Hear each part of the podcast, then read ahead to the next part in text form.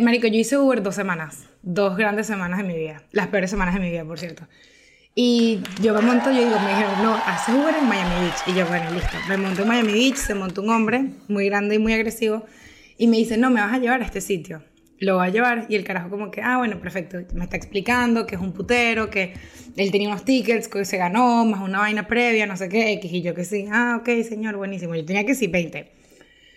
Lo lleva al putero y él me empieza a explicar que él tenía como una cosa para el and greet, pero que él no sabía si lo iban a dejar entrar por aquel peo que tenía, no sé qué. Y me dice, si no me dejan entrar, tú, yo me voy a bajar. Si no me dejan entrar, espérate aquí y me devuelves al hotel y busco mi pistola. Está bien. ¿Qué? Marico. Bro, y yo así. Y le dije, claro. Claro, pero es como que con una, con una pistola menos te van a dejar entrar a la discoteca. sí, sí, Claro, sí, pero pero bueno, él iba a exigir sus derechos. Del bouncer. Marico, no tengo ni idea. Y me dice, tú te esperas un momentico. Y yo, ¿y qué? Claro que sí, claro que sí. Marico, obviamente salí espinga a mi casa, ni siquiera. Ese día gané un centavo. Ya está ahí, que marico. Hacer Uber es horrible. Yo no sé cómo la gente Miami- hace eso. Las noches, las noches de Miami en Uber. Eso es una buena, una buena historia para una película, ¿viste? Algo que le pasa a una persona que maneja Uber en Miami en las noches, en South Beach, y todos los personajes que se puede encontrar en tan solo seis horas. Eso debe ser un trabajo bastante interesante. Porque de paso hay mucha gente que, le que tiene como vómito verbal y se la pasa contando de toda mierda. Ahí montado detrás en el asiento. Usted- ¿Ustedes son team hablar en el Uber o son team ir calladito con, con el, con el chofer? Sí, Mitad, mitad. hablar si yo te inicio la, la conversa. o sea, eso es mi derecho. No, yo como que siento que si tú trabajas en una vaina así, tienes que leer a la persona. ¿Sabes? Si yo estoy en el celular y vaina, Ya, ¿y dónde eres? Vaina. Marico, entiende que estoy ocupada. Pero si estoy hueveando y te digo, ¿y tú qué haces? Yo a todos los Uber les pregunto cuál es la historia más loca que tienen. Y Marico, recomendación, hazlo, hazlo. Es la mejor, es lo mejor. Tipo, una vez uno me contó que se montó una actriz porno al lado de él y el bicho me dijo, el bicho le dijo como que disculpa, tengo, tengo un live que tengo que hacer, ¿no te molesta? Y el bicho como que no, bueno, no importa. Marico, y la jugaba tipo en un live que sí, OnlyFans. Entonces vale la pena. Mierda, pero claro. Vale la pena.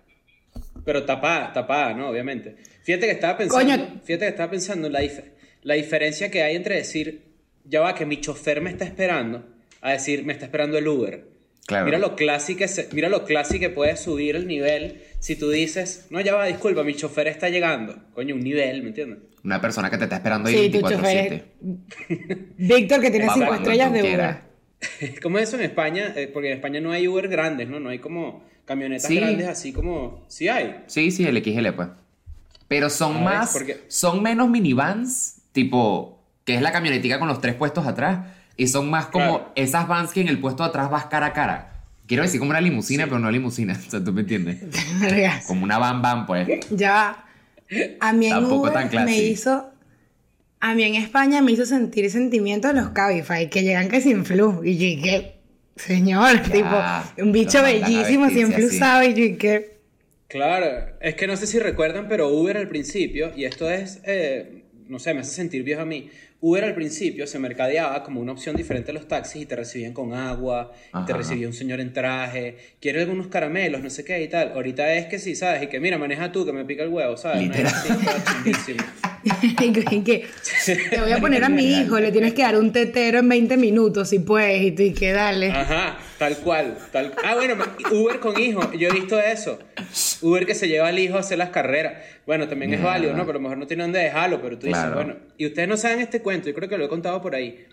Aquí en México, yo pido mucho Rappi. Yo pido mucho Rappi, Uber Eats y esas vainas. Este, siento yo que cuando esas empresas fracasen, en Ciudad de México va a ser una de las últimas en las que van a fracasar porque la gente lo usa mucho. Pero en estos días, y me ha pasado dos veces, pedí Rappi y me tocan la puerta así, pa, pa, pa. Y cuando abro es un niño como de 8 años No. y me dice, no. ¿tú eres, tú eres, tú eres Chris? Y yo, y que sí, sí. Y me da así lo que yo pedí, que nunca es nada shady, afortunadamente. Ya. Y llega el carajo y llega así. Y llega, el, y que, llega que sí, tres lubricantes Calle, dos condones y una soga. Y, que, bueno, te-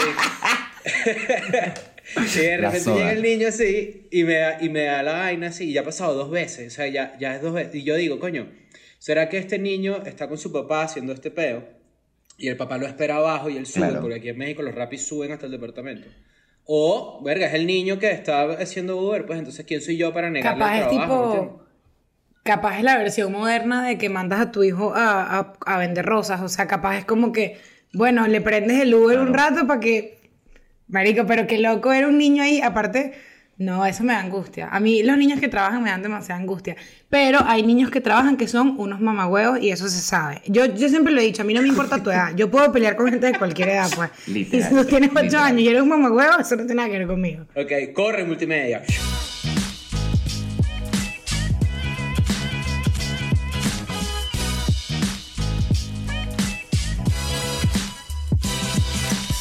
Hello, ¿cómo están? Yo soy Eugenia.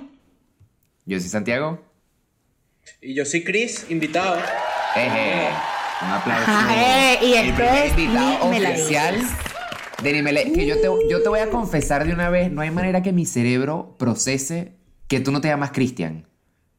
O sea, no Sí, existe. pa- a- a- sí, te- y te voy a decir, este, a mí hubo hubo una época donde me molestaba muchísimo eso. Ya y me imagino. dije, no, ya va, espérate. No, porque es que después yo tuve que hacer el trabajo de decir, mira, hay demasiados más Christians en el mundo que Christophers. Eso es una realidad. Ujú. Entonces, por eso probablemente cuando la gente dice Chris, eh, crean que es Christian, Cristóbal o como sea. Este, Ah, coño, claro, Cristóbal. Pero no, es, es, es Christopher, pero es, es un nombre que, no sé, y siento que va como en decadencia. Ya no, muchos, muchos niños no se llaman Christopher, creo yo. Yo no conozco mucho. Ah, Pero bueno, está bueno porque-. Cris, es Cristian, Santiago es Sebas y yo soy Maru, así que marico, perfecto. Correcto. La cantidad de veces Correcto. que a mí me dicen, me ven en persona y que Maru, y yo y que marico, o sea, porque no es que me diste María Eugenia, es que tú ya me tienes sobrenombre y todo, pues. Y yo no me llamo Maru, Claro. pero Maru, Claro. yo. Una ladilla. Pero bueno, bienvenido Ustedes Cris. tienen buenos nombres. Ustedes tienen buenos nombres. Eso me, me gusta. Christopher Y también es buen nombre. Eso es muy cool. Y de paso, te lo pusieron en inglés. Te pudieron haber Ese- jodido. a eso hoy. A eso, no, a eso hoy es importante que hayas dicho eso. Si yo pudiera escoger mi nombre, me hubiese escogido un nombre eh, latinizado, un Tomás. Ok, ¿Me entiendes? ok. Porque Cri- Christopher, este, eh, los nombres de bueno, es que me voy a meter en un hoyo de clasismo aquí horrible, pero bueno, ver cómo salgo. Este, los nombres en inglés en Latinoamérica eh, suelen estar acompañados de un prejuicio. Por ejemplo, no sé si saben el meme de El Brian. No sé si han visto lo de El Brian. Que es como que Brian, Kevin, son estos nombres que las clases este, menos favorecidas de Latinoamérica suelen poner a sus hijos, ¿no? Nombres en inglés. Entonces hay veces que yo digo, coño, si yo me hubiese llamado, verga, Tomás, hubiese sido un nombre como elegante, ¿me entiendes? Tomás Andrade. Suena como un carajo que atropella una, Suena una bueno, que sí. limpia una novela, ¿me entiendes? Claro. Yo tengo, a mí, a mí me parece, o sea, y yo vivo con eso, yo, yo siento que tengo nombre de reina. Yo no sé si es una cosa muy... Sí. Eugenia Sisu Iribarren, perdóname. Permiso. Sí tiene. Permiso. y- pero ¿de dónde es el apellido Siso? ¿Se sabe de dónde es el apellido Siso? O sea, yo creo que hay un español en mi familia, pero marico, no tengo... Aunque hoy descubrimos que somos sefardí. Hoy es un buen momento. Y que aún Ah, entramos porque... ¿Qué pasó? ¿Se están sacando los papeles? No, es nada. Ah. A pesar de... Soy portuguesa. Ya no puedo, marico, soy portuguesa y No tiene, o sea, ya no tiene- ser veneca... no, tú tienes cara, sea, tú tienes cara de que montarías una panadería y cobrarías el pan burde caro y robarías a la gente. 100%. Y Sí, de lo que pondrían niños a llevar el pan. Pondrían niños a llevar el pan también. No, ese estacionamiento estaría cundido niño con flores. Pero Cristo, ¿tienes segundo nombre? Sí, claro. Yo tengo un segundo nombre y eso le va a sumar a toda la conversación que tuvimos anteriormente, ¿no? Yo soy producto del embarazo adolescente. Mis papás tenían 16, 17 años cuando me tuvieron. Mierda. Y mi papá era muy fanático de una banda que se llama The Police. Ya The va. Police Ajá. tenía un cantante que se llamaba. Sting. S-T-I-N-G. Y ellos decidieron, en una forma muy adolescente, ponerme de nombre Christopher Sting. Yo me llamo Christopher Sting. Me estás jodiendo, ¿es en serio? No, No, no, eso no. sí es verdad, Yo he, pasado, sí mira, yo he pasado por esto muchas veces. Ay, a ver tu ID, a ver tu ID. No Ya. sé qué, que es chanceo eso. Eso es chanceo, ¿eh? Eso es como vamos a medirnos las manos. Eso es como, ay, pero no sé qué, deja tonto, deja. Man, Mierda, ¿por qué, lo de las ¿por qué lo de, manos? medirse, lo de medirse las manos es demasiado como que yo no te voy el huevo, Claro. quita, ¿qué es eso? ¿Vale? Como que para ver, porque además, tipo, marico, a mí me pasa, pero que te interrumpo con lo de las manos. Marico, yo sí se lo cuchi, mi mano es más grande que la de, probablemente que la de ustedes dos. Claro. Y que la del 90% de los hombres que me ha agarrado. Y es que, bella, y yo así, Kerchak, marico, tipo, Jane y Kerchak, y tipo, cero, cero cuchi. Y yo, y que, bueno, toma. Pero, Marico. ¿sí o no? Que Eugenia es la mona esta de género ambiguo de Tarzán. La que se vacila a todo el mundo. Terk. Ah, la, ay, verga, ¿cómo es que? ¿Sabes que Esa película la he visto muy poco, la he visto dos o tres veces, pero sí, ella tiene como algo azul. Ella me da una vibra como azul. Ajá, ella es como la azul, ella es como azul. Es como Claro. gris. Sí, ella era como azulosa, yo le veo como gris bueno. azulosa. Es como el vestido. ¿Te acuerdas del vestido? Que estos días volví a ver el vestido. El vestido que era que si este vestido es azul o negro. Ah, ya. Ya. Yo estoy Este, convencido que la creo que gente yo- estaba troleando. No, eh, no existe Yo así. Eso era azul. Yo estoy convencido que hoy en día ese debate no existiría porque primero como que se iría para la mierda rápido, tipo, Ya. ese vestido es azul, maldito, tú eres un estúpido, no estás viendo, ¿sabes? Como que hoy en día todo es así. Por eso yo no estoy en Twitter casi. Tengo que decir casi porque ayer tuiteé y me cayeron encima. ¿En Es serio? lo que te iba a decir, tipo, Yo vi que tuiteaste, pero no que te caído te, encima. te asomas, o sea, como que te metes y que, ¿qué está pasando aquí? Claro, claro, es que yo tengo una cuenta falsa, eso tienen que saberlo. Yo tengo una cuenta falsa donde yo eh, reviso vainas y tal. Ok. Pero ayer tuiteé de mi cuenta porque me voy a gira a Venezuela y nada, quería hacer el lanzamiento en Twitter de, de esa gira que, verga, es súper importante como que de dimensión. Entonces yo dije, necesito usar todos mis canales para comunicar esto y cuando abro Twitter y lo tuiteo, recibí mention que si, bien bonito. Regresó el que no, no y que no ibas a volver nunca. Y yo que bueno, pero ya, ¿qué es esto, pues? O sea, que el hijo pródigo, ¿sabes? Me estoy yendo de la vaina. Marico, pero es me que, recibe de una verdad, gente la contenta gente- y otra con odio. No, marico, la gente en internet no. Es que yo te lo juro, yo lo tuiteé hoy justamente. El internet nos ha hecho creer que en verdad tu opinión importa y muchas, muchas, muchas, muchas veces sabe a culo. Ya, o sea, yo el otro día estaba poniendo eso. una vaina en mis historias haciéndola de esta manera, básicamente porque es como yo la hago, pues, o sea, y una chava me puso, ¿y por qué la hace de otra manera? Y no viene una recomendación porque es mejor, sino que es como que yo tengo una manera, yo creo que tú eres hacerlo así porque yo me llamo Eugenia y es como, Claro, qué buena, qué buena pregunta esa, porque me- me- eh, tú puedes destruir a cualquier, a cualquier persona con esta frase. Porque tú eres así. Ya. porque tú eres Tú sabes que yo tenía peos de. Bueno, a ver, tenía, Eugenia va a decir que todavía los tengo, pero es una conversación para otro día. Yo tenía como peos de. ¿Cómo se dice? De ira. Yo cuando era chavo me metía en muchos peos y me, me compraban libros de huevonaje que porque me rechaba mucho y tal. Y yo me acuerdo que a mí lo que me hizo cambiar fue en octavo grado que un chamo en el salón preguntó una vaina. O sea, como que la profesora había explicado algo, él no escuchó y él le, le preguntó a la profesora como que, ay, no entendí. Y yo le, que- o- él se voltea y me dice como que, ¿qué fue lo que dijo? Y yo le dije, que eres- o sea, no escuchaste, huevón, algo así. Y el carajo me miró así, marico, en el alma y me dijo, ¿por qué tú eres así? Y más nunca. O sea, te lo juro que ahí Claro. fue una vaina que me Qué cambió la vida completamente, porque la vaina me dolió. Ey, momento que te mantiene humilde. Ahora que está de moda 100%. ese momento que te mantiene humilde, ese Sí. fue un momento. Yo, acabo de recordar uno. esta, esta es una vaina que yo nunca he contado porque me, me jodieron. O sea, no es que me jodieron porque esta persona tenía confianza conmigo, pero eh, imagínense este escenario. Yo estudiaba en la Universidad Central de Venezuela, ¿no? Yo estaba en estudios internacionales. La materia más difícil es historia en estudios internacionales. Y yo tenía una exposición de historia, ¿no? Entonces, bueno, yo estudié, coño, con meses de antelación, literalmente, o sea que si dos meses antes empecé a prepararme para la exposición, la vaina es como un- defender una tesis, es un peo. Entonces expuse y vaina, a mí siempre me dio bien en las exposiciones. Pero este nivel de exposición era ir en traje, un peo armado, una vaina, ¿no? Es una vaina loca. Tríptico, Entonces, tríptico. bueno, una vaina. es una locura. Entonces, bueno, resulta que expongo y vaina, la exposición duró como una hora y media. El profesor me dice, tienes 16. Y yo, 10, marico, 16 era tremenda nota para esa materia. Y me dice, pero una pregunta, Andrade. ¿Tú compraste ese flu al principito? Marico, mentira. Te lo juro, la cosa es que, claro, yo tenía, yo, tenía, yo tenía full confianza con él porque yo había raspado la materia en la- el semestre anterior y él, él como que me dijo como que, mira, este, ve, tómatelo por acá, yo sé que tú eres un carajo inteligente, necesitas estudiar más y vaina. Y yo me convertí como en como un carajo que iba para clase y hablaba paja con este profesor porque el bicho era un jodedor. Ya. Pero claro, imagínate ese peo en un salón de clase de 60 personas, donde evidentemente mi relación de amistosa con el profesor era cool, pero no todo el mundo lo sabía, ¿me entiendes? Mm. Entonces a mí no me importó el chiste, me importó fue como que había gente que habrá dicho como que verga, pero ¿y este mamahuevo qué, sabes? Y, y después dije como que, mira, si a alguien le da risa a esto, cool, pero también puede ser que de repente alguien en el salón le agarre rechero al profesor, eso es lo otro que podía pasar. Y yo Ya. dije, bueno, ese ya, ese ya no es mi peo, pues, pero, pero el momento que me mantiene humilde to- al día de hoy, claro. verga. ¿Sabes qué? Ahorita que, que estás diciendo eso, como que me recordó una vaina que es que yo soy súper disléxica. La gente dice, pero disléxica de verdad. Marico, no sé. O sea, yo creo que yo soy disléxica y nadie nunca me paró bola, pero para no sé. O sea, me cuesta mucho escribir muchas cosas y me equivoco mucho. Es y más, eso para mí nunca es decir, inseguridad. Yo creo que tú no eres disléxica y que eres disléxica. Sí, ¿cómo Este, es? Pero la- siempre va, a Sara, a Sara no tienes tiempo de Claro. corregir lo que estás diciendo y punto, y no te importa, y ya. X, No es dislexia, me dislexia. encanta azarada.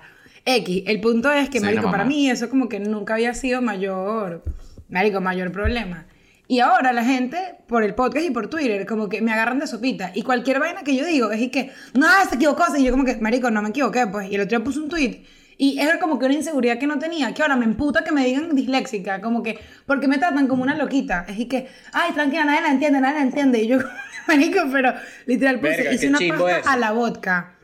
Hice una pasta a la vodka y le dije que verga, Eugenia, jaja, la disléxica, le- la dislexia le ganó. Y yo, que, marico, yo viendo el tweet, brother, como que, marico, literal, no dije nada malo, pues, y la gente que, qué loca, qué loca. Y yo que, bro, tipo, ¿qué es esto? Yo, yo, yo, Bullying, tripeo, yo tripeo eso, yo tripeo eso porque... Ajá, bueno, eso es la palabra que iba a decir. Yo tripeo eso porque no es por bully, pero hay veces que tú... Este, yo recuerdo mucho un amigo que me decía un chiste que era que si él hacía mucho esto, él llegaba a un sitio y veía a la gente y le decía, tú estabas llorando, tú eres así. Y yo, me- y yo siempre recuerdo eso y me da, demasiada, me da demasiada risa porque es eso, es que me huevo, que bully. Pero al mismo tiempo hay como cierta vaina que, que a mí me gusta de ese nivel de bullying, que, que chimbo esa frase, pero que me gusta, que es como que refleja algo en ti, o sea, te pone a pensar, ¿sabes? No es un bully que nada más te dice como que X mierda, tu mamá es una... No, él te puso como a reflexionar, como que mierda, ¿será que yo soy así? Claro. Sí, sí, sí, sí, sí. es ¿No te bien hiriente, que- ¿sabes? Mamo, esa, esa gente que te llega y te dice, llegas a un lugar y te dice, coño, te ves cansado. Pero verga, Rosana, o sea, si me quieres decir que me veo mal, dímelo ya, pues. Pero ¿cómo que, ¿qué significa que me veo cansado, marica? Que no tengo ganas de estar aquí, en efecto. A mí me ha pasado que me lanzan que, como siempre estoy apurada, y eso es algo que, marica, yo lo pongo en mis historias y tal. La gente me dice, marica, seguro vienes corriendo, en plan, te arreglaste en el carro, tipo, y yo que no, men, tipo, me forcé, me forcé full, pues, porque, y que te veo y sé que estás descoñetada, y yo y que, no, bueno, eh, me arreglé durante dos horas. Lo- no sé si vieron lo, de, lo del video de Sasha. No sé si vieron el video de Sasha Fitness, ¿no? De- que creo que vi- se viralizó bastante, ¿no? Me salió, pero no lo vi. No lo he visto, pero vi maquillando. vi que Bueno, no he hablado de eso. Exacto, yo vi que lo pusieron tanto que yo dije, lo voy a ver, ¿no? Porque a mí Sasha me cae demasiado bien. Ella estuvo en escuela de nada en la pandemia y todo. Pero yo no la sigo. O sea, yo no, la- yo no sigo su, su perfil. Y es hablar Y- sobre el cuerpo de me salió ese video tantas veces que yo dije, vamos a verlo, ¿no? Y, y creo que va por ahí, por la conversación, como que el opinar sobre el cuerpo de la otra, de la otra Ah, persona. Obviamente tiene un peo negativo este, incluido, pero también ese tipo de cosas, como lo que cuenta Eugenia, hay veces que tú tienes que decir, ¿sabes qué? Esto da demasiada risa. O sea, porque Sí. es como que lo, lo, lo, lo equivocado de comentarle, equivocado en el sentido de que no lo hagas, como que qué equivocado eres comentándome este tipo de vainas sobre, sobre, no sé, sobre mi- las decisiones que yo tomé con mi ropa, con mi maquillaje o con mi forma de ser, por ejemplo. A mí que me gusta la ropa y que si me gusta el streetwear. Hay veces que yo me lancé, me he lanzado que si Birkenstocks, por decir una vaina, por decir una vaina general, que la gente ya acepta los Birkenstocks. Mm. Pero hay gente que todavía es como que, no vale, ¿qué vaina es eso? O sea, eres mi abuelo, vaina así. Y es como que mi instinto, mi instinto maldito, es ver el perfil de la persona y en mi cabeza destruirlo Ya. destruirlo. Y después Yo. digo, Cristo, no eres así. Exacto. Pero lo que hay que hacer es decir, no lo hagas, no, no seas así. No, porque uno no sabe si ese comentario para ellos es un chiste, solo que para uno se lo toma personal. Eso es lo que nosotros siempre lo hablamos, que la mayoría de las veces no viene de un lugar para jugo. La mayoría de las veces que- es una persona queriendo hacerte como una complicidad contigo, pues. Como, ah, mira, te jodo. Sí, y Somos sobre amigos, todo por la pues. naturaleza de lo que nosotros hacemos, que, que Mm. se, se desarrollan relaciones parafílicas en las que tú dices, mira, está bien, tú me conoces entre comillas, pero por lo menos yo soy muy partidario y creo que es una filosofía de vida de que si tengo algo positivo que decir, lo voy a decir siempre. Y si tengo algo negativo que decir, me lo voy a guardar infinito, ¿me entiendes? Claro. Ahora, no les voy a mentir Claro. que a veces que yo caigo en perfiles que yo digo los comentarios más clasistas y, y chimbos del mundo, porque es como que, ¿qué vas a tú, huevón? De las ¿Sabes? Y es como Claro. que Mira, no seas ese carajo. Yo me acuerdo-. Hace años, man, que si en pandemia, Chris puso una vez una caja y que digan el peor insulto que han dicho. Y yo puse mi peor insulto. Y me acuerdo que Chris puso una carita y que verga, o sea, tipo, se pasaste, pues, o sea.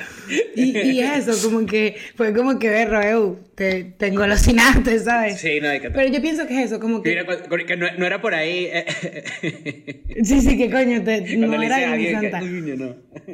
Pa- pasa full que la gente como que o sea, uno no entiende que la gente, mucha gente la tratan mal en su casa, ¿sabes? Y no lo digo como algo mamagüevo. Hay gente que sus papás son súper mamagüevos con ellos. Entonces, y que, no, ahí está la gorda poniéndose. Bueno, marico, y eso es su papá que ama, que le da regalos y que lo ama. Entonces, a ti que te quiere y no te conoce, te dice, ¿qué pasó, gordita antipática? Y tú, ¿y qué?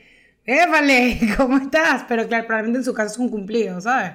Sí, sí, sí. Y hubo un momento en el que, o sea, de ahí se desprenden muchas otras conversaciones, ¿no? Porque la queja de las redes sociales es como algo repetitivo, pero, pero eso también es interesante en dos cosas, porque la primera es que se entendió en algún punto de la farándula, entre comillas, que yo no considero que, que uno esté ahí, pero sí se generó esa conversación de los famosos están ahí para uno eh, hacer burla de ellos o para comentar sobre sus vidas personales. O sea, un momento de quiebre con eso que, que es llamativo y que lo otro que tú dices es que también eso se refleja en otras vainas, en política, por ejemplo, en las actitudes que tiene la gente, en donde se refugia, en gente que de repente termina este, fanático de Andrew Tate, por ejemplo. Verga. Un carajo que re- lo rechazaron en su casa, como dice Eugenia, o tiene una mala relación con su mamá y entonces como que todas las mujeres son así. O, o- o que lo dejaron y entonces dice, ahora yo tengo que ser malo para que me vaya bien.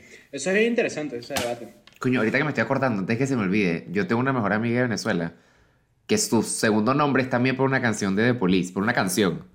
Roxanne. Ajá, pero espérate, dime Coño, tú, pero ya va. Si no le puse, o sea, la caraja se llama Natasha Roxanne. ¿Cómo ella ejerce otra cosa que no sea la prostitución? Marico, ¿Qué clase de nombre es ese, weón? O sea, Claro, además Roxanne, liter- literal, Roxa- literal Roxanne es la prostituta en la canción. Está brutal. Ah, qué bolas, yo no sabía eso. Hubiese, no sido, claro. hubiese sido burda de cómico que resultara que Chris Suez le hubiese metido a Roxanne, ¿sabes? Y como que Roxanne y Sting hubiese sido Claro. como, ¡uh! ¡Qué loquis! Ya. Y, y en Mira, la boda pero- toca una banda cover, porque obviamente no va a tocar de Police ni Sting, pero una Ya. banda cover de un carajo que de repente va y, va- y es un carajo así, es un negro con una peluca amarilla. No sé por qué. Yo te la presento Marico, y los pongo en contacto. El otro día, el otro día yo estaba pensando en eso, que qué bolas ser un artista tan grande como Bad Bunny, que alguien sea un imitador de Bad Bunny profesional. O sea, eso a mí me parece. Que van a las piñatas a hacer Bad Bunny. Marico, y yo sepas que quiero que sepas que eso es un mundo que a mí me llamó demasiado la atención y por alguna razón mi For You page de TikTok, Divino Tesoro, me empezó a salir Carol, la doble de Carol G, la doble de Ari Yankee y entré a un mundo de, de dobles y la cantidad de dobles que hay de Michael Jackson. No te lo puedes creer. Eso a mí me da pánico, pero pánico esa gente. Pero es Michael Jackson Claro, y que sa- oficial sa- con Bogotá. Una vaina Sí, que- sí, es hay, que hay como imagínate- uno por ciudad. Claro, imagínate llegar a nivel de fama en donde ya tú eres Barney. O sea, Bad Bunny es Barney. Claro. ¿Sabes? Como que los niños ven y dicen, ah, mira, este es así. Pero no sé si caíste, Eugenia, en el arcángel falso. En el doble de arcángel. Marico, creo que sí, pero fue hace tiempo, pero creo que sí me suena. No sé cuál es. No, no, no. La Carol G. De paso, la yo no, G. sé, yo no sé cómo llegas tú a eso. O sea, tipo, por ejemplo, el de Michael Jackson. Él está en su casa en el espejo, se pone la mano aquí, hace aquí, que ¡au! Y dice, esto es mi carrera. tipo, yo aquí, aquí es donde viene la plata. A mí O sea- lo que me parece impresionante es que probablemente entre los imitadores hay unos muy, muy buenos y unos muy, muy malos. Y la diferencia es que, marico, uno como que grita más duro, ¿sabes? Como que, ¿cuál es el estudio que hacen para ser el mejor imitadorcísimo? ¿Sabes? Como... No, que- Ya. que claro, que es como, es como llamativo ese pedo, porque es como que. te Imagínate que tú bailas demasiado bien. Que tú eres Raw, por, de- por decir algo. Eres Raw, bailas demasiado bien. Coño. Y de repente dices, como que, ¿sabes qué? Yo no quiero establecer mi propio tipo de baile, sino que yo quiero ser el doble de. El doble de Michael Jackson. Porque eso a lo mejor hace que me contraten más. Supongo que va por ahí, no sé. La psicología del doble está interesante. Y la, pero a mí lo que me impresiona, que el Eugenio sí por por ejemplo, el fenómeno del Madame Tussauds. O sea, tipo, a mí lo que me genera más intriga es el interés que tiene la gente de consumir un doble. Y que, chama, este no es Bad Bunny, pero es idéntico. O sea, tipo, como, yo no le veo la pil, eh, me, me intriga demasiado. Esto ya es algo que hemos hablado, pero yo te quiero decir, que la fue hace muchos episodios. Museo de Cera, marico, si no es 2011, de pana, no entiendo, porque, o sea, ¿cómo y dígame foto con Bob Marley, foto con Bob Marley. Eso es la foto típica de todo tu Instagram en verano, pues. Foto con Bob Marley. Que no es Bob Marley, sino que es Bob Marley. Y este peo, además es como que nunca, nunca se parecen realmente. Siempre No. es como que, como que tienes que hacer así, como cuando yo me quito los lentes y para enfocar tengo que hacer así como, ¿sabes? Como doblar los ojitos así para que se parezca levemente. Y es lo que Eugenia dice, que si tú ves esa gente que va de viaje una vez por primera vez a un, a un lugar así y que mira mi foto con Bill Clinton. De paso siempre son una celebridad. Dándole la mano, sí. maldita. Dándole la mano Tipo. ¿por qué coño Bill Clinton? Ajá, ajá. Cerrando papeles. Y siempre les toman una foto como a la celebridad con su estatua, porque es como oficial, pues. Es como, mira, te hicieron Sí. esto en el manto, eso- y tú le ves en la cara a esa gente que esa gente está asqueada, que esa gente cree que ellos se ven Sí, así. claro. Sí, sí, sí. Con un ojo así Marico, para allá. La de Obama, o sea, yo he visto unas de Obama que sí que no seas malo, weón. Yo, sí- yo ese sitio, pues. O sea, marico, Obama, Obama periqueado así, marico, horrible, ¿sabes? Y Obama en la Casa Blanca. Pero, marico, el único que yo vi cool de esos de Mantuso fue, creo que fue Anita o Tini Tini. Yo las confundo burda, que ellas, alguna de ellas dos. Anita. Una de ellas Anita. dos, Anita, llamó a una amiga de ella por FaceTime y puso, Mm. a, puso al museo, a la muñeca de cera. Entonces como que le hablaba y era allí que, marica, no, no entiendo y tal, como que no estás moviendo tu cara. Ese es como que lo Ella sí como estaba lo idéntica. cómico. Sí, quedó igualita. Pero son vainas de época. O sea, como que en, e- en otra época yo lo entiendo, pero ahorita no, no, no lo cacho. Pero justamente Mm. queríamos hablar de, de eso, de las épocas. Nosotros, bueno, Cris y yo crecimos en la misma ciudad, Santi nació, eh, creció en Barquisimeto, pero los tres somos de Venezuela. Y estábamos, estábamos pensando la diferencia de cosas que vivimos, que probablemente nosotros las vivimos a una edad que Cris la O sea, suena chimbo como que la vivió, coño, mucho más grande, pero este, hay una diferencia generacional. Y de esto tengo un datico que me parece burda de loco. Yo, ninguna de, mi, de mis cierres de etapas escolares ha sido normal. O sea, cuando yo, con mi último nivel de preescolar fue el paro petrolero en Venezuela. Entonces yo no tuve Es casi verdad. último nivel. Mi último año del colegio fue el año de las protestas. Entonces yo, mi último año, no ¿Verdad? tuve varios eventos de último año. Y mi último año en la universidad fue pandemia. O sea, yo, Mierda. yo no vuelvo a estudiar ni de mierda. Va a haber pues. gente que te va a decir que no estudies, exacto. Va a haber gente que te va a decir, mira, o sea, la academia no es lo tuyo, evidentemente. Quizá. No, no. No se viene ese No, pero lo que dice, lo, lo que dice Eugenia es real, ¿no? Tenemos una diferencia de edad que además como que, por ejemplo, tú dijiste que saliste del colegio en el 14. Yo en el 14 fue cuando empecé a trabajar en comedia, por ejemplo. O sea, fue cuando empecé a... a- y yo tenía ya ahí 8 años en la universidad y la carrera duraba 4. Entonces la cuenta no da. Sí, yo dije, o sea, Ahí me acuerdo, esa vaina me mandó directamente a cuando Toquicha te dice que, que le expongas algo, que le expliques un término de algo. ¿Qué fue lo que te pidió? Venga, ¿qué hola? Que ¿Cuál era la que- palabra? No, ella me dijo un tratado. Ella me dijo, di algo. Tratado. Y le, dije- le expliqué lo que era un tratado. Pues. Yeah. Pero igual, este, esto- este- esa, esa entrevista estuvo interesante. Sí. Sí estuvo, sí estuvo. Pero una pregunta, ¿a ti no te da pena decir tu edad? Tú tienes, tú tienes tu edad y tú cero peo. No, ¿y por qué? Pues 34 años. Yo siento Bueno, que hay una... No, no, pero está bien la pregunta, porque hay una generación de gente que, que, que, por ejemplo, yo he visto, por ejemplo, gente que yo admiraba cuando yo tenía, este, o sea, gente, ponte tú, 10 años mayor que yo, y los he visto envejecer muy bien, o sea, como que los he visto, o sea, por ejemplo, a mí que me gusta el streetwear y que me gusta coleccionar zapatos y todo ese peo, cuando yo me metí en ese juego, había gente que tenía 5, 8, 10 años más, y los veo ahora y digo como que, ah, mira, se puede tener una afición de ese tipo, que es como juvenil, si se ponen a ver, Mm. pero se puede envejecer bien con eso, ¿no? Entonces como que eso me hace sentir cómodo con, con mi edad. Entonces, lo que no me hace sentir cómodo, y mira cómo estamos full circle, es cuando dicen, Chris es el más viejo de escuela de nada, o, es el- o al menos se ve. Es que coño. Pero ves que la gente- marico. Es que, ay, ay, Marico, qué pero es que la gente. Son malditos. O sea, no. No, no, pero- no, pero no sí, pero- ser. Pero no nos Es llevamos tanto 34. entonces. Nos llevamos ocho años. Tampoco es que es así una eternidad. Bueno, los ocho años de carrera pero- tuyo. Pero mira cómo lo dep- porque, por ejemplo, nunca, nunca estuvimos en el mismo ciclo Es escolar. O sea, nunca, nunca compartimos Exacto. por lo menos el bachillerato. Ya eso es una buena medida, porque hay gente que yo conozco cuando yo estaba en, ponte tú, en cuarto año y, ellas, y estas personas estaban en octavo. Bueno, evidentemente hay una diferencia, pero es como que estamos Claro. en el mismo recinto, Claro. puede ser, no sé, es raro. Claro. Pero por ejemplo. Bueno, pero lo llevándolo que- por ahí. Lo que tú, o sea, lo que tú dices ahorita del paro, por ejemplo, si nosotros estábamos en, teníamos seis años, me ayudan con la matemática. tenía- Tú tenías 14. No, no, no, yo, Claro, yo, yo recuerdo eso perfectamente. O sea, lo recuerdo tal cual. Ah, pero tú estabas en, claro, estabas en bachillerato ya, pues nosotros estábamos saliendo de preparatorio. Claro, ahí yo estaba, este, y mira eso qué interesante, mierda, me acaba de dar como un flashback demasiado heavy. Yo tenía una profesora que, que nos mandó de tarea, como no había clase porque había paro y no podías ir, Mm. ella nos mandó a hacer como un diario eh, de los sucesos políticos. Esto era en historia, historia, o sea, historia universal o, una, o en castellano, no me acuerdo, pero ella dijo, estos carajitos que hagan algo, ¿sabes? Entonces agarró y tú tenías que poner como que el día tal y qué pasó, o sea, qué, qué viste, Ok. ¿me entiendes? Esta profesora, si me preguntan a mí, una genia, porque esto era básicamente un, no sé, un, es que journal. estuvieran enterados de lo que pasaba, pues... Sí, este, estaba cool. Y esa vaina yo la tengo todavía. Yo tengo ese cuaderno por ahí. Y la vez que creo que lo, lo vi por última vez en el 2017.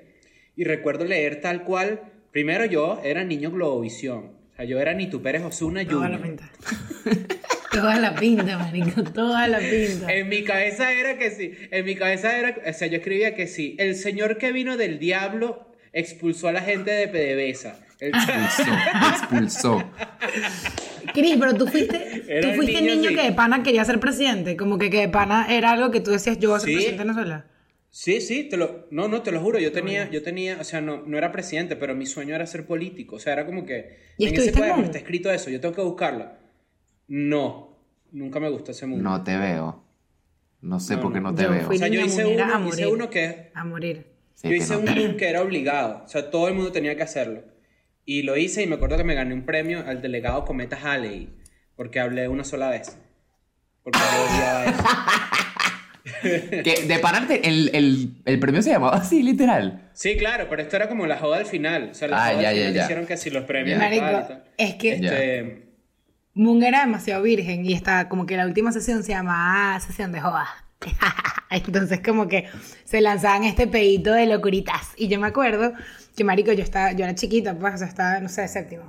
Y había un, un, me- un mesa, marico, si me acordara el nombre lo diría porque era tan idiota. Andrés, qué bicho más... Perdón, hoy usaste... Pero un bicho demasiado gafo. Está mal de... André, un saludo desde acá. El que este dicho era un gafo. Y yo estoy, marico, tipo séptimo, primer moon así de bachillerato, yo toda nerviosa y tal. Última sesión de joda, X, no sé qué. Y el mamá huevo, yo era Santa Sede, ¿no? El Vaticano, que le dicen Santa Sede. Y yo le dije, mira, Eugenia, ¿tú eres Santa Sede o la Santa que cede? Y yo en esa sesión así. Y este dicho era mayor que yo, man, y yo así. qué risa y creo- no, ah, la claro. Él dice... Yo sé. eh, que- claro, él hizo ese comentario así y hace así. O la santa que se deja. ¿Verdad? Siempre va con ese remate así. Man, como el, el video risita. este del, de los piropos Pablo, mi primera misión sería tu corazón. ¿Eso era en serio? ¿Viste eso? Sí, claro. Sí, sí, sí, sí. Ahorita en Increíble. Helitalk. ¿Nunca has caído en Helitalk? No. Es increíble. Bueno, yo caí Increíble. en el. O sea, yo caí en el. En el rabbit hole este de la, la mujer esta de pelito amarillo. Que hacía un listado de la gente que no entraba al reino de los cielos. Y decía que si hechiceros, adúlteros. Y todo ese tipo de cosas. Claro. A ella sí la vi full tiempo, pero la dejé de ver. Yo, yo quisiera saber qué se refiere ella con hechicero. Tipo, ¿qué es, lo, qué es un Hechicero. para ella? Que hacen brujería. Es que yo siento pues. que el enemigo natural, el- exacto, el enemigo natural del, del cristiano, porque ya no se dice evangélico, es cristiano. Es verdad. El, el- enemigo natural es la- los yoruba, pues, la religión yoruba. O sea, la gente que hace eh, santería o que cree en, en Changó y esa vaina. Yo no sabía que eso estaba relacionado, los yoruba, o sea, que la santería era eso, pues. No lo tenía claro. Es que ese es el nombre, ¿no? Bueno, ojo, yo también estoy hablando aquí de, de- de sin saber, pero tú estás en una religión de Nigeria, de por allá de África, que se mueve hacia Latinoamérica Mm. Y la gente empieza a usarla porque los- la gente eh, afro, af- afro, por así decirlo, pues, Mm. o las- los negros, este, no podían este, practicar su religión, entonces la disfrazaban con el catolicismo. Esto es una línea larguísima, esto es que nos estamos metiendo en este hueco. Sí, la verdad Sí, que sí, bastante. Mi, mi Es aporte a esta conversación es Ochun, Ochun y Yemayá. Ese es mi aporte a, a esta parte. Ochun y Yemayá Claro, son santos. Claro. Claro. Ah, Nunca pues salió con un santero. sabía. Nunca salió con un santero, Eugenia. Yo creo que te- a ti te vendría bien salir con un santero. No, no he salido con un santero. Pero he salido con Toyo Bobo, así que. Yo he tenido amigas que han salido con santero y todas están convencidas de que les hicieron algo. De que Bueno, 100% ya, Ya, les lanzaron ¿Tú algo. quieres un cuento loco? No, no, Yo no ya salí con un espérate. Lo que, santero. lo que puede pasar, per- perdón, Eugenia, lo que puede pasar con las amigas de Santi es que las cogieron tan bien que dijeron, me hicieron una brujería, pero en Ya. realidad fue que le dieron machete, ¿me entiendes? Claro. Es muy Wow. probable. Es No, muy yo no salí con un santero, sino que salí con un chamo que salió con una santera.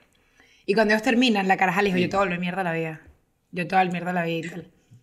Y él le empezaron a pasar sucesos locos. Pues en plan, un día estaba, sucesos locos. Eh, y un día estaba bajando, manejando por la autopista y consiguió tipo un escritorio en el medio de la autopista, así en el medio de la autopista y un escritorio. Y fue rolo de choque, una locura. Y no me acuerdo de las vainas, pues le pasaron cosas así puntuales que era, no sé, el ella con una foto de un zapato con un talco, no sé. Y el bicho le agarró, le agarró miedo, pues, tipo. Sí. Yo me cagaría. Bueno, yo, yo con esas vainas no creo que mucho, vuelan. pero de que vuelan, vuelan. Yo respeto, exacto. Esa es la Por si ley, acaso. esa es la ley. Cris, ¿y qué? De que vuelan, vuelan. No, me, Lo- no, me lo quedé en está un hueco. analizando. Me, me- me quedé en un hueco porque también hablando de las épocas, yo sí recuerdo, por ejemplo, yo estudié en Caracas, cerca de Quinta Crespo, y en Quinta Crespo, en esa calle donde está RCTV, si tú subías, era la calle de la brujería. O sea, ahí vendían puras mierdas de brujería. O puras cosas, pues, puras cosas buenas de brujería. Ya, ya, ya, ya, ya. Puras Sí, excelencias. sí. A mí me da Y- demasiada ri- Ah, perdón. Perdón. No, sí, no, sí. no, y, y, y nada, pues vivía en esa calle. Yo me acuerdo que yo salía del colegio y me iba a tomar una chicha, porque eso era algo que tú hacías cuando estabas en el colegio, al menos en mi colegio. Salía, iba y me comía una chicha. Eh, y siempre pasaba por ahí y me llamaba la atención porque yo nunca he juzgado eso, quizás porque he tenido cercanía con lo mismo. ¿no? Nadie en mi familia es santero ni nada, pero yo conozco gente que sí. Y es como que nunca era como que descartarlo porque tampoco estudié en un colegio católico. No sé si me, o sea, me están siguiendo la- el hilo de pensamiento, pero que Sí, estoy teniendo sí. en este momento. Es como que a lo mejor si hubiese estudiado en un colegio, no en un liceo, un liceo laico, si hubiese un colegio, sí vería por encima del hombro a la gente que practica la santería, pero la verdad es que no. Cada quien que haga lo que quiere, ¿no? Ah. Y yo creo que eso se tiene que, como en Estados Unidos, que hay colegios que en las clases de religión enseñan todas las religiones que puedan estar presentes en el salón. A mí Eso me parece muy importante porque tienes un chamo musulmán y estás hablando de cristianismo, la verdad es que no me parece... O sea, la idea es que enseñes a todo el mundo a, a respetar eso. Y lo que les iba a comentar, a mí me demasiada risa que ahorita con el podcast y todo esto, yo estoy en contacto con mucha gente de Caracas. Tipo, no es muy común que yo esté hablando con gente de Barquisimeto. Man, y eso es todo el día y que... No, porque obviamente eso no puede ser en el latillo, o sea, tiene que ser en la castellana. Y yo no tengo ni puta idea de qué me estás hablando. Tipo, siempre me hablan de zonas y yo tengo ni puta Claro. idea de dónde es que. Marico, Nada. Y me lo dicen con una confianza. O sea, Claro. Yo como caraqueña soy que, bella, bella, o sea, es que yo estuve, man, y ya cuentico también, de cuentos más random de mi vida, yo una vez estaba con una chama de Caracas y estábamos haciendo una vaina eh, de, una, de una fundación y estábamos con Gravis Vázquez. Y ella le preguntó a Gravis de qué colegio era. Gravis Vázquez, el, el jugador de, de básquet venezolano, que es- creo que está en la Ah, ya, ya NBA, me suena. ¿verdad? Ya, ya, ya. Man, y ella le preguntó a Gravis, ¿de qué colegio eres tú? Verga, no, man. No. Y Bueno, pero él es que él yo es del soy de Valle, ¿no? Katia. Él es de Katia, creo, ¿no? Ay, Katia. O sea, pero de ¿cómo Katia, tú del le Valle, o sea, de una zona popular. Como que es, Bueno, es como, es que ese, ese, ese tema ya es como, también eso es, es, es parte de las épocas. Yo creo que llega el punto en tu vida por ejemplo, en el que, por ejemplo, a mí, cuando alguien venía de forma cifrina a preguntarme eso, y yo muy bien sabiendo que yo no soy un carajo cifrino, que soy un carajo que estoy en un liceo en donde estoy diciendo que Santi, lo no estoy diciendo es el centro de Caracas. Ok. Solo que yo dije la zona, solo porque la- la- las tres, cuatro personas que saben de qué estoy hablando van a decir si es verdad, yo he caminado por ahí y vendían unas estatuas y vainas de santería. Pero yo siempre les Las decía, tres, cuando me preguntaba de esa forma, este, yo les decía, no, yo estudié en la central. O sea, yo decía la universidad, porque para mí eso sobrepasaba, este, Claro, y creo que, no sé, Cualquier los gringos como- preguntan bastante esa vaina. Los gringos preguntan eso, tipo, eh, what school did you go to? O sea, ¿a dónde fuiste? Ah, no, Ellos yo también comen mierda con eso. Porque si no son. ¿Cómo es que se llama esto? Las universidades que son. Allá hay un grupo de universidades que son como prestigiosas. Eso tiene un nombre. O sea, la- la- Ivy League. Ivy League. Ivy League. Eso, entonces también como que te preguntan de dónde eres, porque entonces, si vas por una pública, ven que eres inteligente pero pobre, porque tienes beca y tal. Entonces, si vas por una privada, Entonces, eres como bruto, pero eres rico, entonces me, me vale más que seas rico que seas bruto. Pero pues, yo creo a- que a- la a- mayoría de las veces, yo cuando pregunto colegio, cuando preguntaba colegio, porque en verdad casi nunca lo hago, es para conectar gente. O sea, está la, la gente que lo pregunta por un tema tipo, ok, ya podemos aprobar, tú conociste Disney chiquita. Y este tipo de cosas. Y hay gente que simplemente es como que, en verdad, voy a conectar contigo porque tenemos la misma, verga, fuimos a el mismo mundo. Fuimos a no sé qué. Pero como que es burdo de fácil ver las dos vertientes de gente mamagüeva y ¿Sabes gente qué? Lo- lo- claro, y los gringos lo hacen, los gringos lo hacen también, y creo que cuando empezó la pandemia, eh, la gente, no sé, si se- no sé si recuerdan que hubo como un escándalo de la gente que iba a Harvard, porque Harvard dijo, bueno, vamos a clases online, ¿no? Entonces la gente que paga Harvard dijo, mira, ya va, ¿cómo que clases online? Si yo lo que estoy pagando es el networking que yo voy a tener. Claro. Yo no necesito el título de Harvard, yo lo que necesito es conocer gente ahí. Por eso es que los gringos preguntan lo, de, Claro. lo, lo del Ivy League sobre todo, es como que, ah, yo fui a Princeton, ah, sí, bueno, o yo estudié en tal vaina. Es lo mismo, es la misma cuestión de identidad o de, o de dónde vienes, de background también. Mira, dice que quedan dos minutos para la llamada, ¿qué hacemos? Y estamos de vuelta con un poco más de Ni Meladilles. Me acompañan Santi, me acompaña Eugenia y yo, Chris. Maru y, y- y Hola. Cristian. Cristian, ¿cómo Cri- estás? Cristian. Recuerda que Maru no Sebas podemos... y Cristian. Maru Sebas y Cristian Andrade. Y Cristian Andrade. No, a mí me invitaron a la radio en, en Venezuela y me dijeron, bueno, recuerda que no, no podemos decir el nombre de ladillas porque es una grosería. Y me dicen y que, bueno, y vayan a ver, ni me fastidies, dicho, bueno, más o menos por... Y yo que, no, no. No tiene y yo antes dije que efecto. sí, uno acepta eso. Yo, o sea, yo pensaba como que, wow, qué cool, vamos a hacer esas cosas. Y ahorita es como que, man, yo no voy a ir a que me digan ni que, mira, Cris, ya que estás aquí, Cristo, Cristian, eh, adelántanos un poquito. ¿Qué sorpresita nos tienes por ahí? ¿Qué sorpresita nos tienes? Ah, a mí me encanta. Me pasó en estos días, me pasó en estos días que dijeron, eh, bueno, Cris Andrade viene a Venezuela del podcast Escuela de Nada, este, estos come- comediantes que viven en Chile. Y yo, claro, Mierda. sí, sí, sí. Claro Pero bueno, sí. ya uno está acostumbrado a lidiar con eso. No, no sé cómo se, no sé cómo lidian ustedes con la mediocridad. No sé si son antimediocres o si... Yo, no, yo a veces digo, veo gente mediocre digo, me gustaría ser. O sea, siento que están Eh, felices. O sea, Sí. nosotros siempre decimos eso, como, o sea, nuestra conclusión siempre es como que esa gente se ve contenta, contenta. Y eso es Y lo tipo importante. nosotros somos, Eugenio y yo somos muy meticulosos con muchas cosas, en nuestro día a día, con el podcast, lo que sea. Y a nosotros nos sorprende como nosotros con el podcast somos tan, mira, esto tiene que estar perfecto, esto tiene que estar así, tiene que verse bien, tiene que tener tal. Epa, y hay gente que eso es, graba tal, me siento en la acera y pum, te saco el video y listo. y, f- y esa gente contenta. Pero es que yo creo que eso tiene que ver con el hecho de que la gente dice, o sea, antes tú para hacer un programa o para tener eh, un show o lo que sea, tenías que tener cierto, ciertos talentos y ciertas cosas que mínimos, ¿no? Pero ahora la gente dice, todo el mundo puede. Y es como, mm, yo creo que no tanto, pero si eres feliz, tripea, pues, o sea, tripeas, eso es lo que tú quieres hacer. claro. A mí es que me cuesta ver cosas que, estéticamente no me atraen. O sea, es un peo que yo tengo, pues. A mí se Pero sabes fue. que este pedo de, de todo el mundo puede y todo eso, sabes que no sé si ustedes recuerdan, hablando de las épocas, ¿no? Que, por ejemplo, yo, yo no crecí en la generación en la que a la gente le dan eh, un trofeo por participar. ¿Sabes ese pedo Ok. que habla la, a la gente? Eh, Yo no sé si ustedes son de esa Ok. generación. Yo lo viví una vez y me pareció la, la cagama, o sea, me pareció literalmente premiar la mediocridad.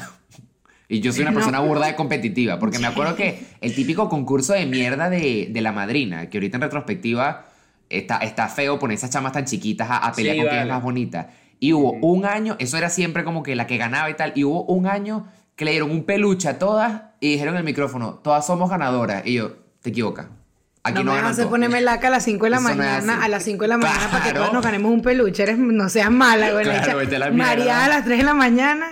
No, no, no seas mala. Yo ahorita, o sea, yo no recuerdo un trofeo, pero sí me acuerdo que en natación me dieron una medalla y mi mamá no pudo ir y yo le comenté y yo, gan- yo ga- gané de 7, pues.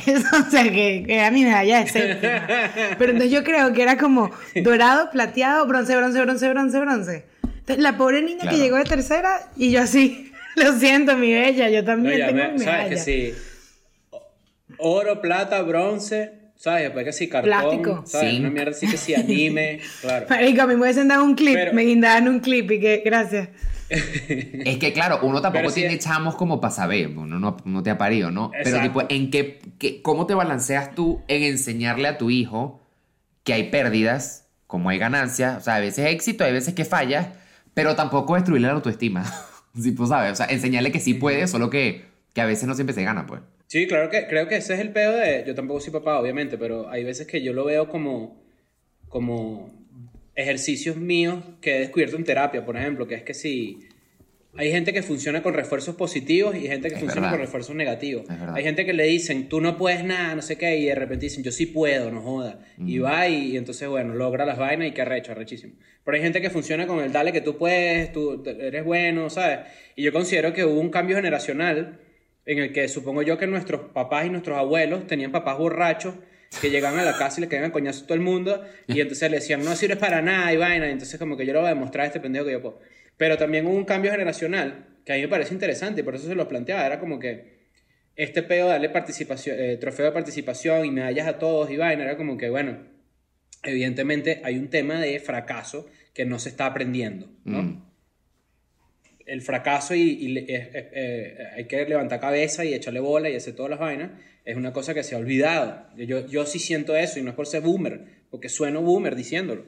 Pero es como que sí siento que hay generaciones nuevas y va de la mano con lo que decía Eugenia, que es como que yo puedo hacer todo. Claro. Bueno, está bien, inténtalo, pero quizás no. Y tú sabes que es arrecho Quizás- quizás ver no. a una persona, porque lo he visto tipo de, de muy cerca, ver a una persona que el primer fracaso que tiene, lo tiene que si a los 20, 20 y pico.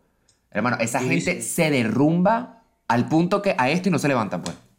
Eso es horrible. Claro. Bueno, es mucho. que, ¿sabes qué? Yo siento que de eso que estás diciendo de, de los fracasos y, y el tema de ganar y perder, es muy de los adultos. O sea, yo recuerdo estar en campamento, porque yo además de estar en Moon, estuve en campamento, y venir una mamá que nos dijera, este, mira, ¿sabes? Yo como que tuvimos, eh, antes dábamos el mejor campista, y tuvimos que dejar de dar mejor campista porque mamás venían a decir, porque mi hijo no es el mejor campista.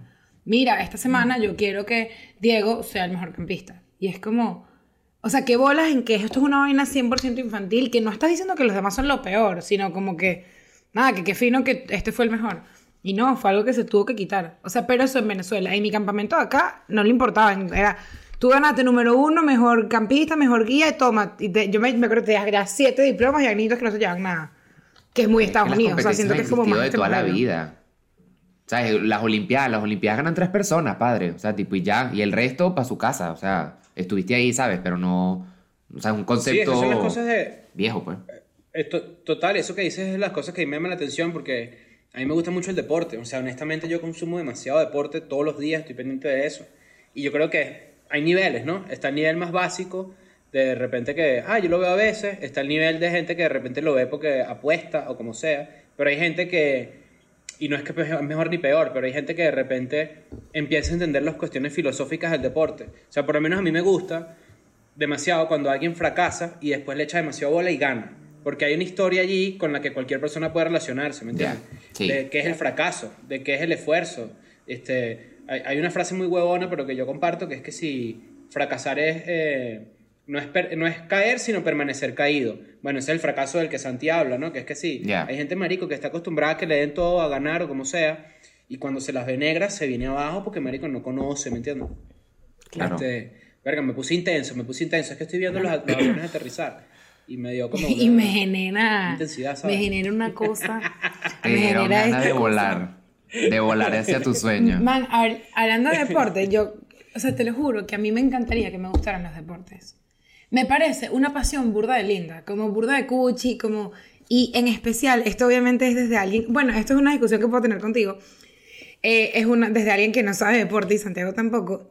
Yo, que no sigo béisbol y tal, yo sé que los tiburones nunca ganan.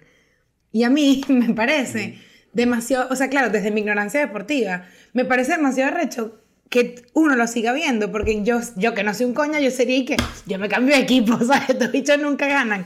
Y hay gente que tiene 40 años siguiéndolo y es como, qué arrecho, esa pasión, que tú amas este equipo y no, ¿sabes? Que no sea como algo como cualquier otra cosa, este es mi cantante favorito y me cambio a otro, sino que el deporte es un peo de, me quedo con este firme como soldado, eso me parece demasiado recho. Mm. Claro, porque es un tema de, eh, de identidad, es un tema hasta tribal, es un tema de qué representa esto que yo soy parte de. Entonces, por Claro. ejemplo, y este es el ejemplo más huevón, pero es así, es como que en Venezuela hay estereotipos, ¿no? De lo que representa cada equipo. Entonces, por ejemplo, la gente dice que los Leones del Caracas son malandrosos, eso es lo que la gente dice. O dicen que la gente del Magallanes es, es gay, ese estereotipo también existe.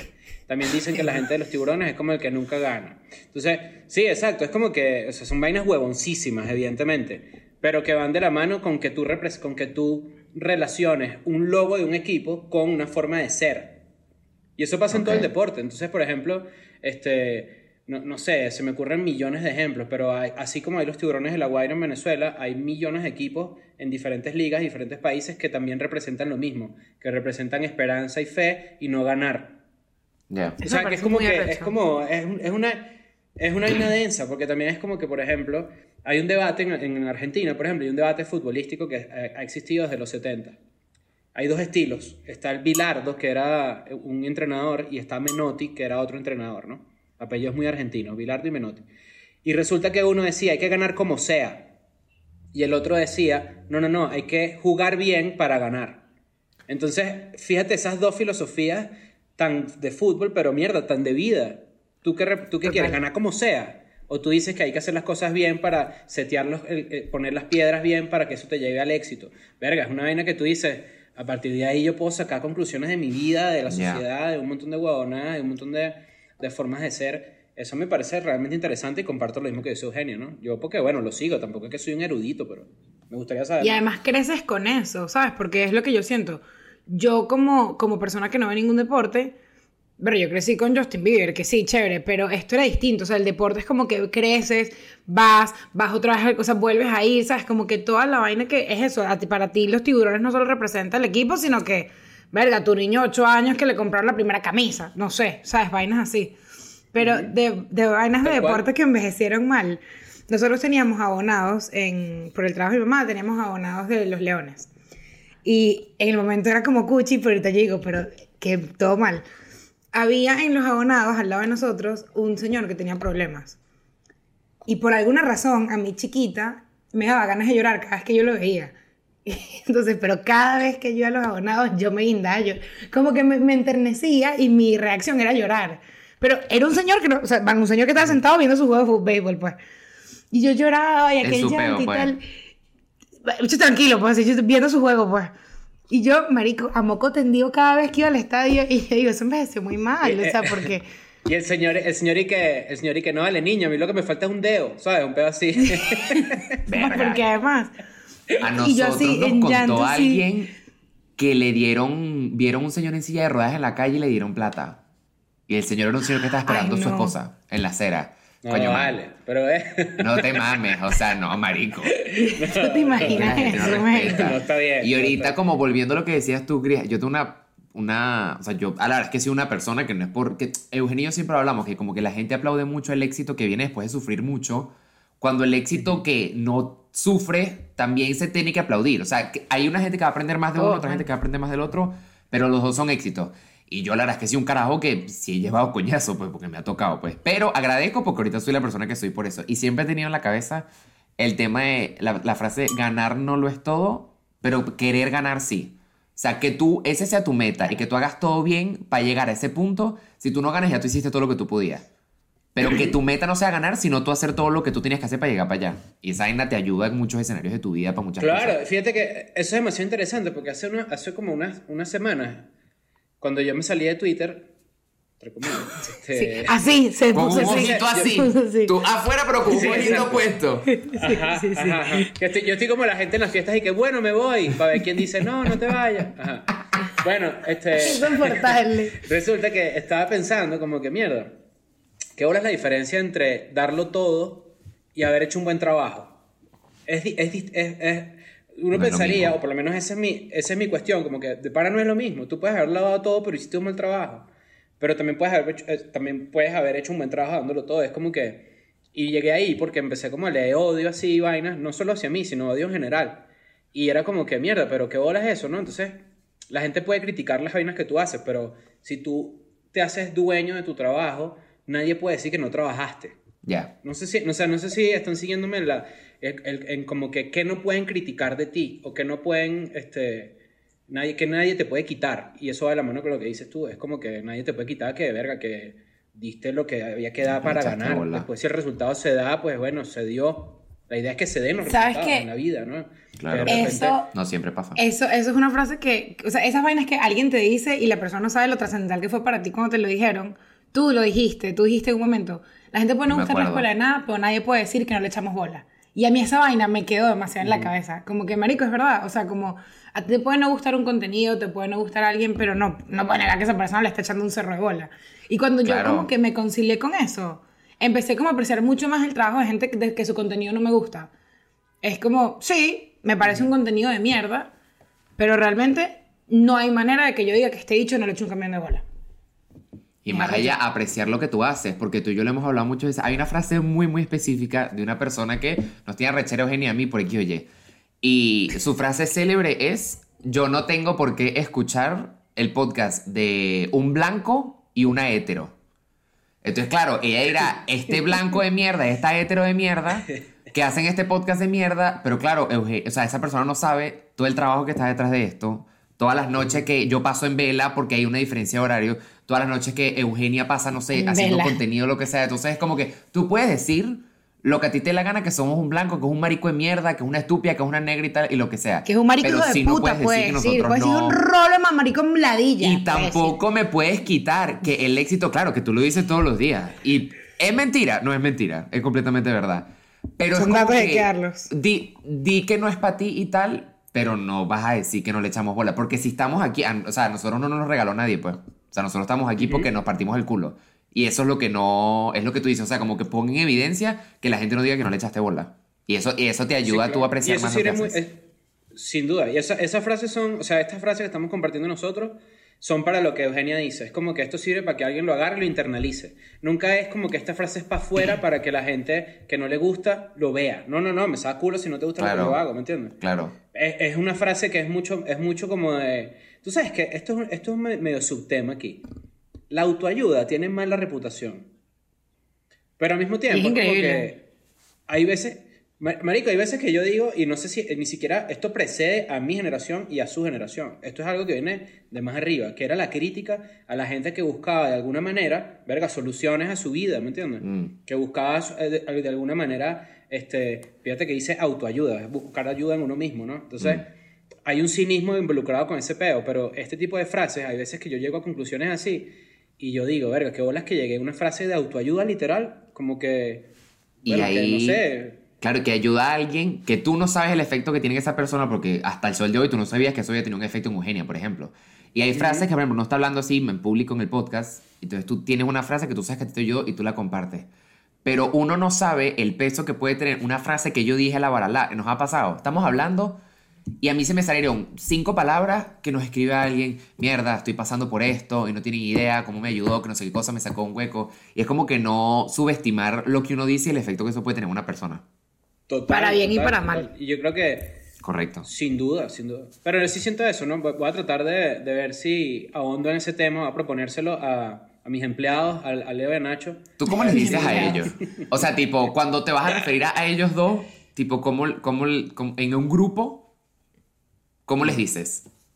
Los muchachos. Mm, Yo creo que sí, no, si, es- si están suficientemente como aware de quiénes son, digo sus nombres.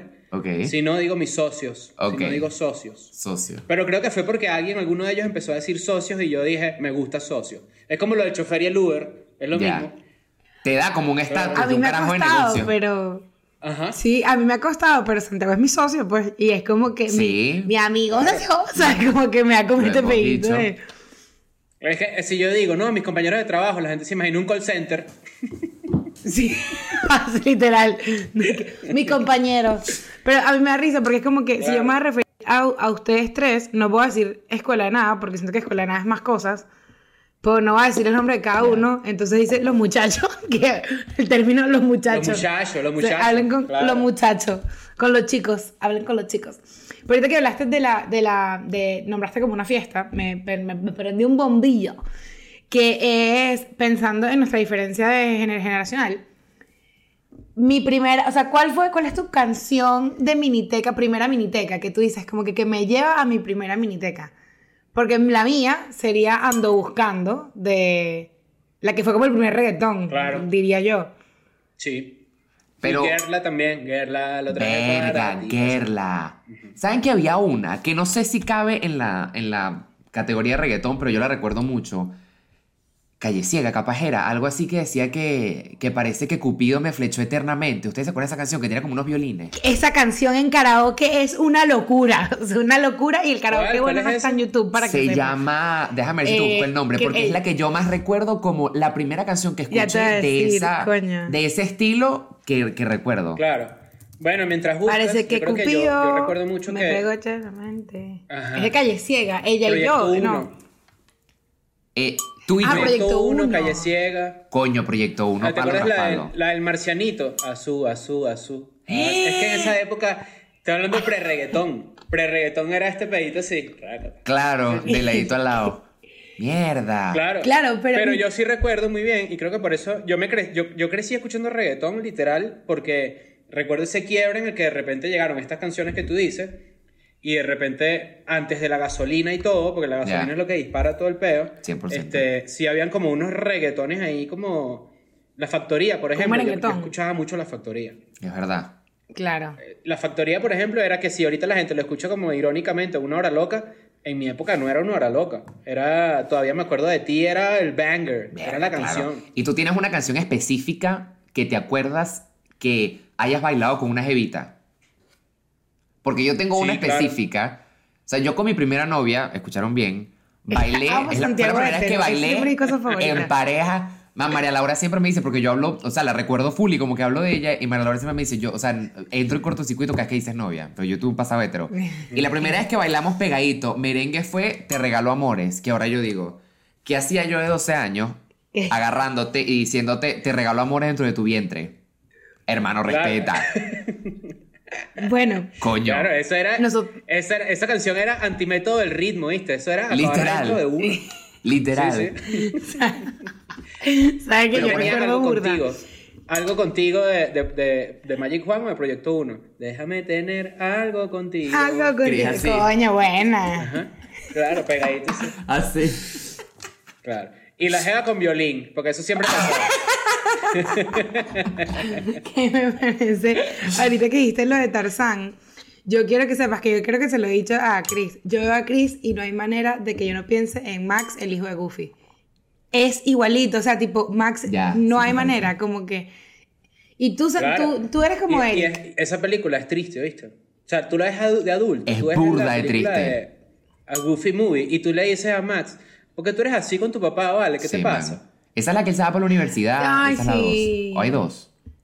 no, No, en la creo que es que que yo la de amigos. Powerline. La que él quiere ser, él quiere ser Powerline. Él quiere bailar y vaina y tal. Ah, Goofy ya. Movie se llama. Ajá. Porque hay una que creo que es la 2, que él lo deja en la universidad, entonces Goofy se siente como que solo, entonces se pone a estudiar en la universidad para estar cerca de su hijo, el hijo le menta a la madre. es burda de chimba. Y pues. había un, me acuerdo que había una cama que de, de, que, de agua. Agua que adentro tenía peces. Y yo solamente quería ir a ese motel para ir a eso. Yo me volvía mierda. O sea, toda. Quiero ir al motel con agua. que toda innecesaria. Cuando yo era chiquito, cuando yo era chiquito había ese pedo de, de la arena movediza. ¿Se acuerdan de ese pedo? Claro. Era que sí, cuando yo era chiquito Sí. yo pensaba que la arena movediza iba a matarme en cualquier momento. ¿me Que iba a ser una amenaza más recurrente en tu vida y tu día a día. pues. Ajá. Sí, que Y en mi puta Iba a vida. estar saliendo del colegio para hacer una arena movediza. Y listo. Por si se hace, ay, coño, aquí una arena movediza. Coño, de miedo es así porque las generaciones anteriores estaba el coco. Que las que tenían miedo al coco, pero yo no llegué al coco. El coco es mucho mayor. Eso no amenaza. Arena movediza lo recuerdo, pero coño, yo, yo, qué chimbo, porque nuestra generación era más como que te van a robar, te van a llevar, tienes que tener cuidado que te agarre un señor, era más este peo. Claro. Porque, por Claro, ejemplo, ¿sabes que yo, yo, yo recuerdo la primera vez que me fui solo al colegio, porque yo, yo, porque yo hice la primaria como a cuatro cuadras de mi casa y la secundaria la hice como a siete cuadras, ¿no? Bueno, pero ya en secundaria ya estás grande. Pero yo me acuerdo, yo estaba en cuarto grado y yo le dije a mi mamá, yo me quiero ir caminando solo. Yo me quiero ir caminando solo, es lo que yo quiero en cuarto grado. Entonces ella me puse mi Punto. bolsote así, ¿no? Mi bolsote. tortuga. Max agarró su bolso y dijo, Claro. me voy. Ajá. y agarré y me voy, ¿no? Me voy caminando así al colegio. Y claro, a esa hora, por ahí había varios colegios cerca. Yo crecí en una zona que era muy densa, poblada muy densa, ¿no? O sea, había mucha gente en la calle. Y yo me recuerdo que iba caminando y en una de esas dije, voy a voltear. Y cuando volteo, venía la señora que limpiaba en mi casa como una cuadra vigilándome. Ah, yo- cuchita. Pero en, pero en su momento no fue cuchi, pues en su momento Claro. fue como que, coño, pero ni siquiera me puedo Me caminar yo solo hasta el colegio. Claro. Claro. Pero esa Claro. es otra, porque Eu y yo siempre hablamos como de las vainas absurdas, porque a mí me pasa mucho que, por ejemplo, como mi novio es de Noruega, yo muchas veces le cuento vainas de Latinoamérica o Venezuela que no me cree. Entonces yo le digo, pero ¿por qué no me crees, marico? O sea, son vivencias que yo de pana tuve. Y lo que tú dijiste ahorita, que nosotros teníamos miedo de que nos robaran. O sea, crecer en el tercer mundo y, o sea, el que crece en el primer mundo no crece con ese miedo. Pero bueno, mi tesis de quinto año fue los efectos psicológicos en los estudiantes de séptimo año a noveno año en mi colegio que fueron víctimas de Lampa en la entrada del colegio. Porque en la entrada del colegio robaban a todo el mundo cada rato. Claro. Todo el día. Hubo una época en Venezuela que robaban pelo. Robaban pelo. Y a ti de chiquita te decían, amárrate una trenza pegada, huevón. Y yo, y yo me acuerdo. ¿Te que yo acuerdas decía, cómo se llamaban? La banda. No, pero no. Las pirañas. Las pirañas, sí es verdad. Sí, sí, sí. En- Esas son cosas del tercer mundo que tú dices, pero ¿en qué planeta, en cabeza cabe que yo estuviese en la calle, Claro. cagada, que alguien me agarrara el pelo y me dejara caer? y yo me acuerdo que decían, y yo, y a mí yo me me- daba este peo de, no, pero igual se roban más pelo liso, se roban más pelo liso, o sea, primero van por mi hermana, luego por mí. claro. Yo decía, Yo me quedé con mucho, yo me quedé con muchas cosas de, de- de tercer mundo que, que, por ejemplo, hay una que mierda que, que me pasó recientemente, ¿no? La ducha, se- sabes que estas duchas que son como una lluvia, que tienen como que varios así como huequitos, ¿no? Ponte tú que tienen de pana como unos 100 huequitos, 10 por Ajá. 10. Y, y yo quité esa mierda porque se empezó a tapar, ¿no? Entonces tienes que lavarlo con vinagre, no sé Ajá. qué y tal. Y cuando lo quité y quedó nada más el tubo pelado así, me bañé con el tubo pelado y yo dije, ¿sabes qué? Recordé mi infancia, me gusta más así. Claro, claro. me gusta. De paso, que horrible que lo dice. duro. ¿Tú crees que un carajito en Dinamarca va a saber que si se le tapa la ducha la tiene que meter en vinagre? No, porque no creció en el tercer mundo. Y- esa, esa gente no y tiene jamás habilidad. en su vida, jamás en su vida se ha bañado con agua fría a menos que haya salido de hacer hockey Claro. y para sus músculos sea mejor meterse en vaina de agua fría. Claro. Yo creo que eso también. Yo, por ejemplo, hago una vaina que, que me- he tenido, creo que es choqueante porque sí es como de un momento de la crisis, ¿no? Yo las servilletas las rompo por la mitad y solo uso lo que necesito. Yo lo hago. Eso es muy, eso es muy común. ¿Verdad? Porque me pareció un despropósito esa sábana y yo, man, puedo tener el doble de servilleta. no me jodas. Claro. Bueno, Y ya, yo recuerdo mucho llevarme vainas, tipo iba que sí a un centro comercial y de repente había servilletas y yo agarraba un coño de servilletas y me la llevaba a mi casa. O, mira esto, ¿ustedes se acuerdan de un lugar que se llamaba Sanduchef? Eugenia, creo que Divino. lo, conocí. Yo fui. Increíble. Divino. Las mejores papitas de Venezuela. Las papas trufadas lo mejor. Yo recuerdo que yo tenía en mi carro un pote como de un litro, pero así esos potes que no tienen como que etiqueta ni nada, un pote de un litro. pues. Y en Sanduchef el papelón con limón era refill. Entonces yo agarraba y, y me tomaba mi, mi papelón así, no sé qué, y de repente llenaba los dos vasos así, y en mi carro llenaba el pote de... ¿Sabes qué? Y tú tenías tu ¿Sabes botellón de papelón en el carro, por si acaso Mi te agarraba claro.